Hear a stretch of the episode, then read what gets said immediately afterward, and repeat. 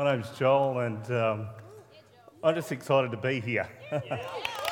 And um, let me just say that that was one of the most beautiful baptisms I've ever seen. Um, wow. Um, just the family of God and a family believing together. I, um, yeah, I don't have words for that. Um, let me add my welcome to the service and to Door of Hope tonight. Uh, if you're new or you're visiting or you've been away for a while, we're in the middle of a series called Everybody Always. Uh, so far, we've looked at honouring, loving and blessing everybody always. And it's my privilege tonight to bring you the topic, Present Christ to Everybody Always. Can I invite you to follow along in your Bibles, or if you've got your mobile phones or your iPads or those, Um, there's an app called YouVersion that you can follow along the notes. So it's a really good app. If you don't know how to do that, look for someone who does, and you can follow along the sermon. Present Christ to everybody always. For us to better grasp the concept of presenting Christ to everybody always, we need to start by looking at the life of Jesus. I don't think there's ever been a life anywhere in history that has impacted humankind like the life of Jesus. We're sitting here as testament tonight that more than two thousand years later after his life, we're standing here because of what he did.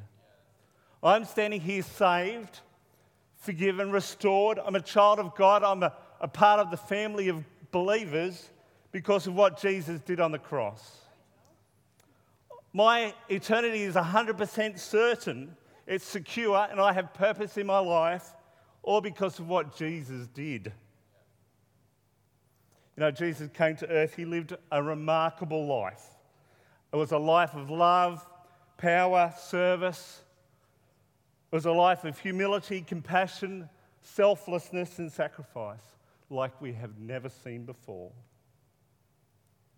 And he came ultimately so that we could be reconciled to God. You know, before Jesus, we were lost in our sin and we were far away from God. We couldn't actually have a personal relationship with God the Father because our sin separated us from him. But Jesus changed all of that. He took the sin of the world upon himself and he died for us. Now, because of that sacrifice, because he defeated sin and death, we can now be saved, forgiven, set free, and we can be reconciled to God. This is what Jesus said about his work and his mission. He said, "The Spirit of the Lord is on me because he has anointed me to proclaim good news to the poor. He has sent me to proclaim freedom for the prisoners and recovery of sight for the blind, to set the oppressed free and to proclaim the year of the Lord's favour." He also said, "For the Son of Man came to seek and save the lost." I've heard it said otherwise, that Jesus came for the least, the last, and the lost.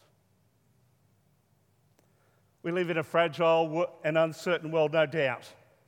There is so much brokenness, evil, loneliness, despair, sickness, pain, helplessness in the world that we could talk about all night, but I'm not going to. What I'm going to tell you is that the world needs hope. So our vision as Door of Hope is to be a door of hope through Jesus Christ in a fragile and uncertain world. For us to achieve and live out this vision, it needs for us to honour, it needs for us to love, it needs for us to bless everybody always. But ultimately it needs for us, uh, or, but ultimately it needs Jesus. The world needs Jesus. See, Jesus did all these things. He touched the world. He turned the world upside down, but his work needs to go on. So wait, Kirsten, we've got a problem. Actually, Door of Hope, we've got a problem because Jesus is no longer here in person. Uh, he ascended into heaven. He sits at the right hand of the throne of God. So how does his work continue? There's an old story that talks about Jesus after he ascended into heaven. upon his arrival in heaven, the angels throw a party and they're, um, they surround him, they're high-fiving, yay, Jesus. Uh, they're cheering and they say, Jesus, tell us the story again. Tell us the story. So Jesus tells them about his birth, his life, his preaching, his miracles, his death and resurrection, and how he, he accomplished the salvation of the world. The angel Gabriel then asks, well, now that you're back in heaven, who will continue your work on earth? Jesus said, while I was on earth, I gathered a group around me who believed in me and they loved me. They will continue to spread the gospel. They will continue my work. Gabriel was a bit concerned. Do you mean Peter? Peter who denied you three times? Do you mean the rest of them that ran away when you were taken?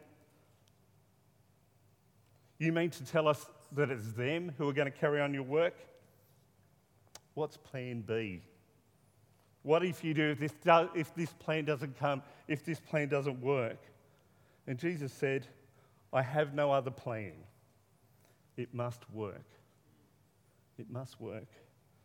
You see, the church that you and I are a part of are God's plan A. And we're actually God's only plan. Yeah. We are the ones who are called to continue the work of Jesus here on earth.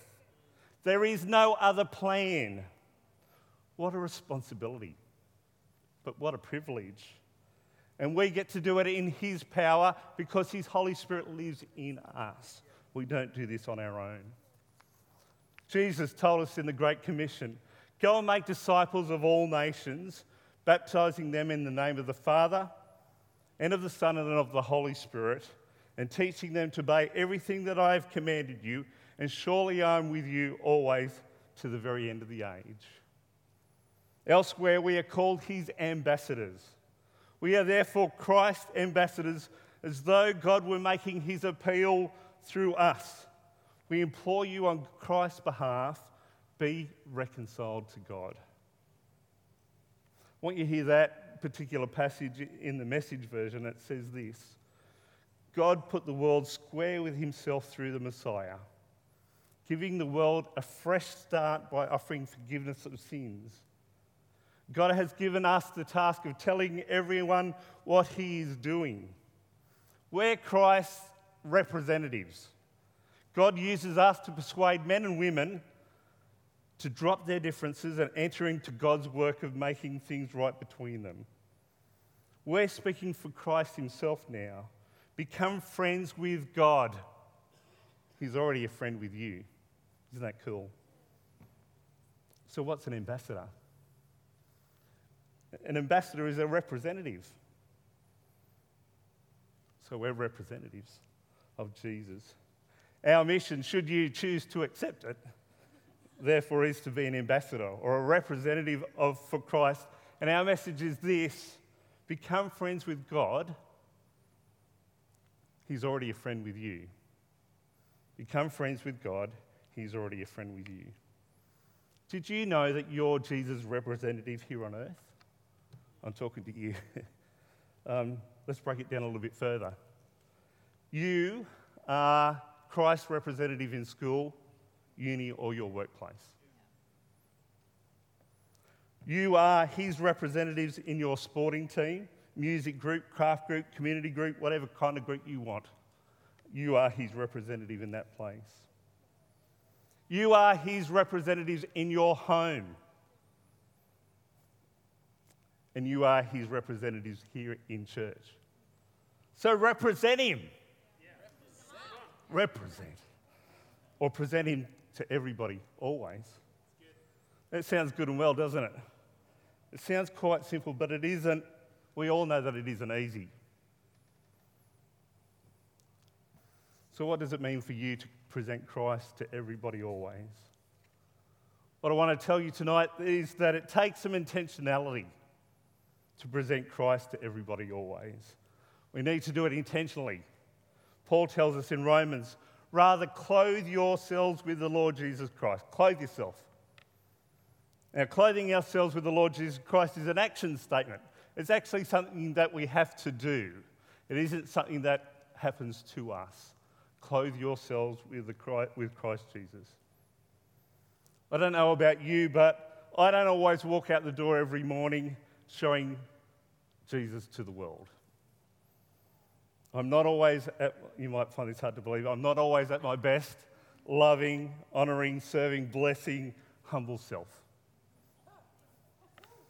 A lot of the time, it takes me a conscious effort and a lot of Holy Spirit help to present Christ to anybody, let alone to everybody always. Maybe we need one of those signs above our doors as we walk out uh, with this on it.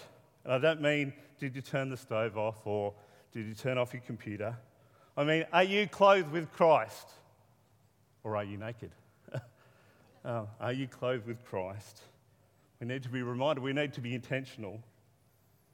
I also want to tell you that to present Christ to everybody always means to everybody always. It means it doesn't mean to some of the people and it doesn't mean to some of the time.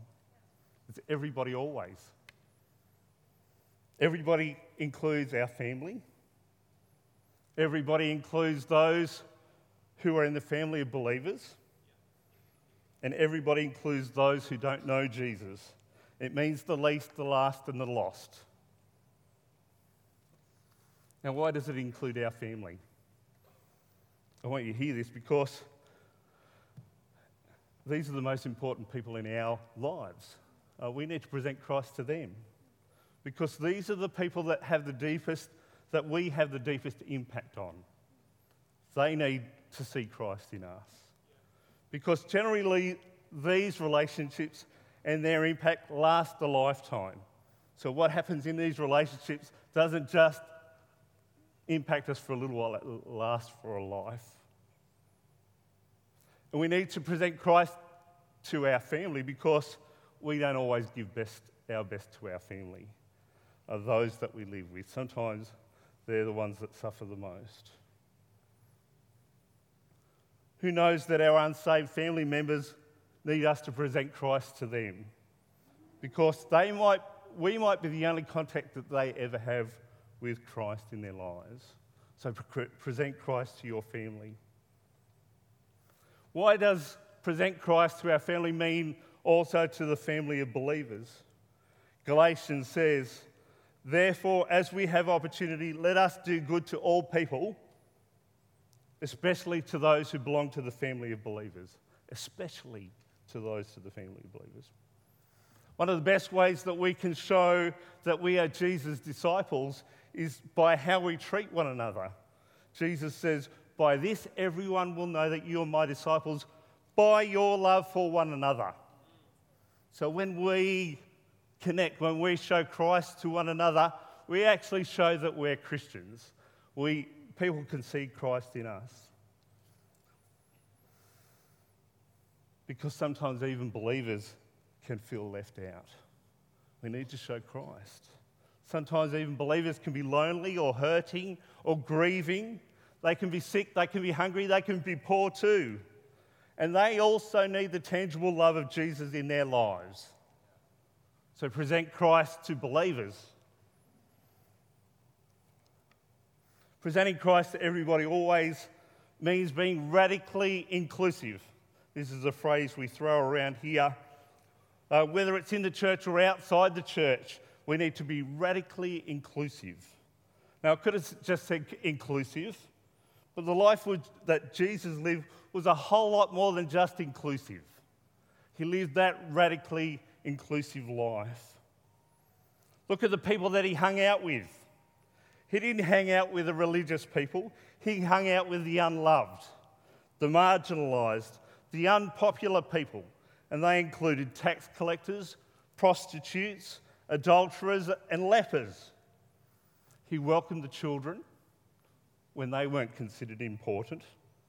He had a significant interaction with a Samaritan woman, which was considered outrageous for a Jewish man, and he met their needs. He was even accused of being a friend of sinners, which is a badge he wore with pride.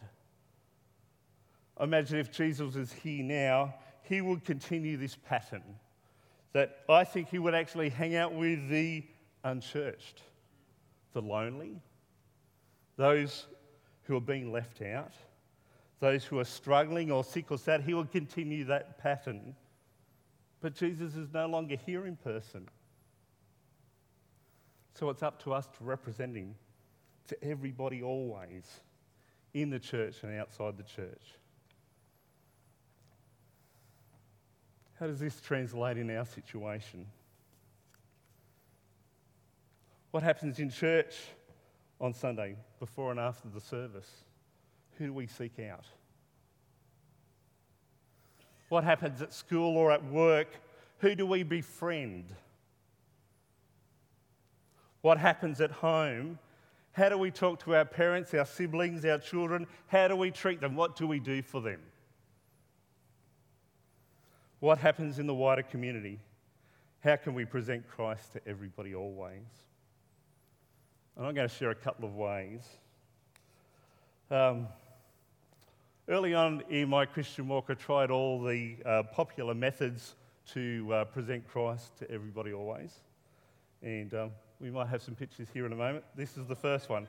There was the fish sticker that I displayed on my car. Um, I'm sure lots of people got saved because of that.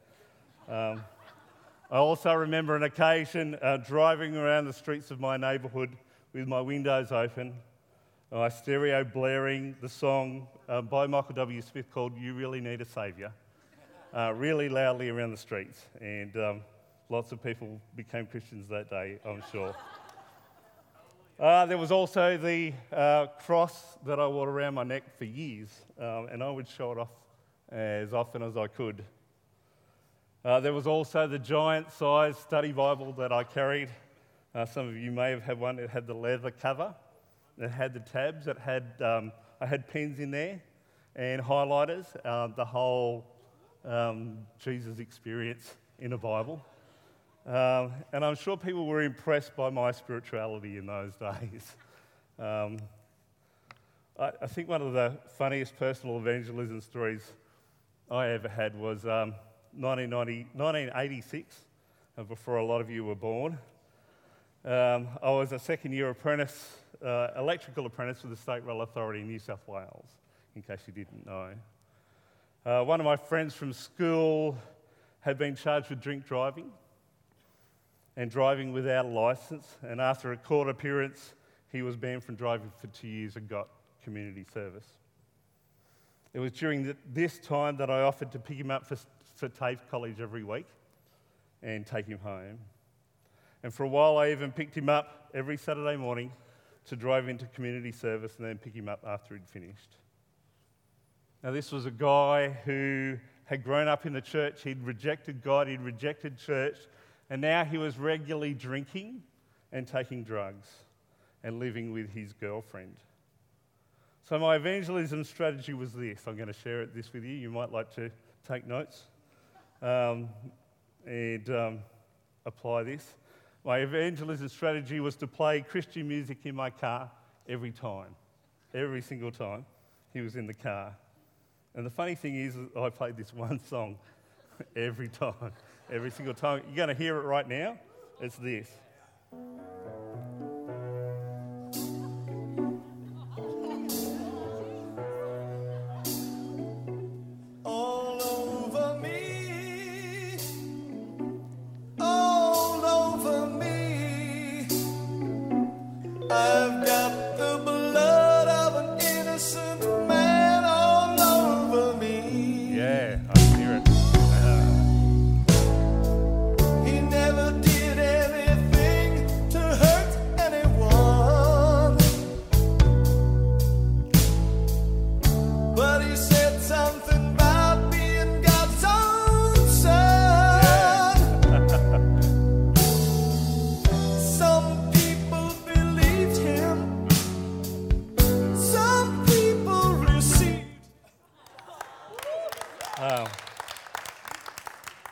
Play this song every time he got in the car.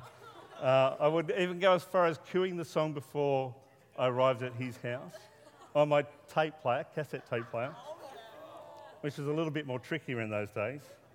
uh, so that it would miraculously start up soon after he hopped in the car, so that song. Uh, and I think it's actually the song that I've listened to most in my whole life uh, because of, of that. I, I can't recall how long I actually did this for. It was at least months, and it was probably a year.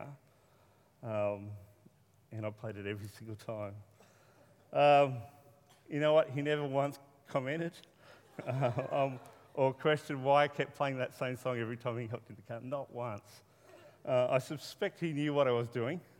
Um, and what was particularly funny about this story is that months and months into this particular practice, we were sitting around at lunch with a bunch of guys at tech, uh, TAFE College, uh, and I heard him singing the song to himself. And he and he wasn't even aware. Um, now, I'd love to be able to say that uh, one day he dropped to his knees and decided to follow Jesus. Well, I can. Um, but I don't think it had anything to do with me playing that song. Um, it was, and it certainly wasn't me that did the saving. Well, I just invited him to a rock concert, a Christian rock concert one night. Uh, by another Christian rock band that I played often while he was in the car. It was a band called Whiteheart.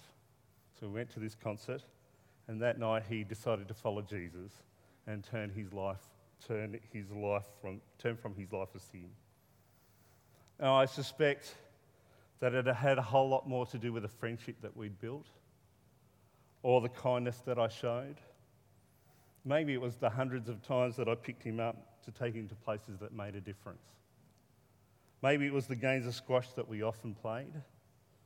Maybe it was the food that Mum gave me to take to him most weeks. Maybe it was the day I sat with him all day in court, the day he lost his license, and I prayed the whole time. Maybe it was all the prayers that I prayed for him over the years. Now, I don't share this story uh, to big note myself. Uh, there's nothing special about what I did. Uh, there's a whole lot more to his salvation story, and probably lots of Christians that had a part to play in that story, and all glory goes to God. I share this story because we need to get intentional about presenting Christ to everybody always.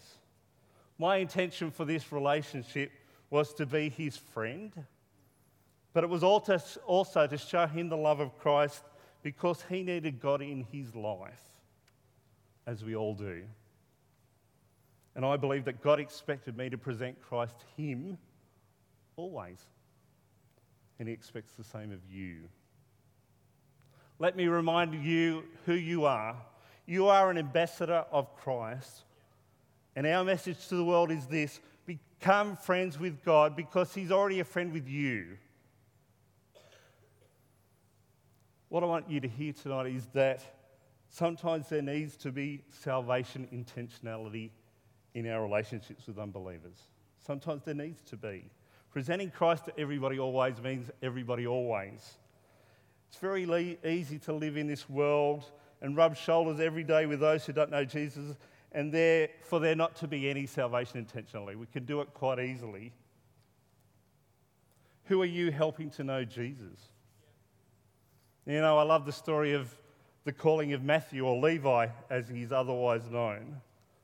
Uh, this particular passage comes from Luke, and it says this: after this, Jesus went out and saw a tax collector by the name of Levi sitting at his tax booth. Follow me, follow me, Jesus said to him. And Levi got up and left everything and followed him. Then Levi held a great banquet at, for Jesus at his house, and a large crowd of tax collectors and others were eating with him. But the Pharisees and the teachers of the law who belonged to their sect complained to the disciples, "Why do you eat and drink with tax collectors and sinners?" Jesus answered them, "It is not the healthy who need a doctor, but the sick. I have not come to call the righteous, but sinners to repentance." I love that Matthew had the courage to mix these two worlds, uh, to invite his tax-collecting friends along to meet Jesus. All he did was arrange an event and invite his old, unbelieving friends and his new friends, including Jesus. You see, he created an opportunity for these people to meet Jesus and to rub shoulders with others who also knew Jesus. You know, I imagine it would have been very easy for Matthew to keep these worlds separate. It's too uncomfortable to mix these two worlds, um, as it is for anyone. But he brought them together because he had met the Saviour and he knew his friends also needed to meet him as well. And some people call these Matthew parties. Could we not do more of the same? Couldn't we create opportunities for our unbelieving friends and our believing friends to get together at the same events, like a barbecue, or going to the movies, or parties, or sporting events, or shopping trips, or dinner parties, whatever you want to do? Couldn't we create similar opportunities to bring these two worlds together? There needs to be salvation intentionality in our relationships. After all, we're ambassadors. I'm a representative of Christ, and our message for the world is this: become friends with God because he's already a friend with you. You know what? There also needs to be some regular proximity with those who don't know Jesus. For those who need the message, there needs to be regular proximity. Do you know that it's easy to live in a Christian bubble? Uh, where our whole world can revolve around Christian stuff, around Christians and Christian activities. We can go to church, we can go to youth, we can go to connect groups, we can hang out with Christian friends and family, and that be- can become our whole world. Um, it can be really safe in that space. It can be really comfortable. But that isn't what God intended for us. He doesn't want us to stay in that space. He wants us to look out beyond that space. What did Jesus say at that party again? Jesus answered them, it's not the healthy who need a doctor, but the sick. I have come to call the, I have not come to call the righteous, but sinners to repentance. If you find yourself in that Christian bubble too much, find a place where you can have regular interaction with others who don't know Jesus. For me, it's the gym. I know you can tell that I go to the gym. Um, I have a... An un, um, I have an unchurched friend um, that every week oh, I do a gym class with him. He doesn't know Jesus. Uh, here's an opportunity. Um, you could join a sporting team um, and play with non-churched people. Um, I love doing park run. So Saturday mornings, it's a free activity. Uh, I'm not good at running, but I'm good at relationships. Uh, here's an opportunity to meet other people, and it's a wonderful community, and over time you just build relationship um, and some great friendships. You know, work or school are our best opportunities uh, to build relationships with those who don't know Jesus, because we spend so much time at school or at work. I'm very aware that my workplace is a mission field. I meet people every day who may never walk into a church, even though they are, because I work in this place. Um, they may never have heard of Jesus or God. Uh, they may be struggling in their lives, and I get to touch their lives. I get to present Christ. And you have the same opportunity in your workplace or in your school. Um, I may be their only experience of Christ in their life. You may be your connection's only experience of Christ in their life. So how much more do we need to present Christ to everybody always? You know, one of the uh, most powerful ways that we can touch a life is to help them out. So who are your non-Christian contacts? Is there a way that you can serve them? Jesus actually lived a life of service. He gave us an example of being a servant. So if you want to make a difference in the world, serve them. Like helping them move or building something or whatever that is, get involved. I want to tell you tonight that there's powerful, there's power in an ongoing relationship. Um, I think Levi or Matthew's invitation to his tax collector's friends had power because he had a relationship. It's so much easier to speak into someone's life, to invite them to something if you've already built that relationship. And um, we saw that Levi had a whole crowd of tax collectors around him. I once heard someone talk about building these kinds of relationships in the community by going to the same store over and over again, or the same cafe, cafe over and over again, uh, and getting to know the people that serve you. And this stuck with me. So since then, I've made a point in my life to keep going back to the same shops. Um, and I, for years, I went to the same hairdresser, um, where my hair was long enough to get it cut. Um, I went to the same cafe, I went to the same mechanic, I went to the same doctor. And over time, you build relationship with these people. You get to know them, and you get to uh, build an opportunity to speak into their lives. They start to tell you their story, you start to tell your story. And um, you get an opportunity maybe to invite them to things, or maybe even pray with them. Did you know that there's power in prayer? Uh, one of the things that we might be able to present, one of the ways that we might be able to present Christ to people, every day, everybody, and always, is to pray with them or pray for them. Do you know it's quite common for people to tell us their problems? Uh, for some people, we hear them every day. Uh, people share their struggles. It's it's really common. You know what? This presents us with an opportunity. Uh, here's a really good opportunity to uh, briefly tell them about how God has helped you in the past um, through prayer, and um, to ask them, would they mind if you prayed with them? Um, and then just pray simply. And the conversation might go like this.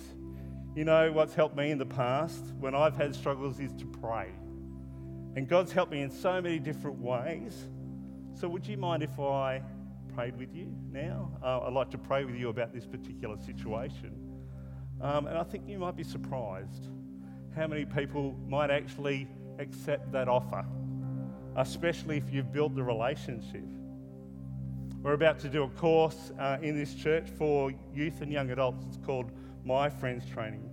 And it's about sharing Christ with our friends. Uh, and part of the training even talks about praying with unbelieving people, with our unbelieving friends. So I want you to look out, if you're youth or young adult, look out for that training. It's called My Friends Training. You'll see it on Facebook very, very soon. You know what? I'm also big on praying for these people at, um, in your time as well. Pray for their needs. Pray for their salvation. Pray for opportunities to share your faith with them. Uh, there's so much power in prayer. And lastly, I want you to take courage and invite them to something. Uh, one of our uh, goals is to grow in invitation. Um, one of the ways that we can actually present Christ to everybody always is to invite them. Um, you may not be able to preach a sermon. You may not be able to share a gospel message. You may not even be able to sing in front of a big crowd. But we can all invite someone to something.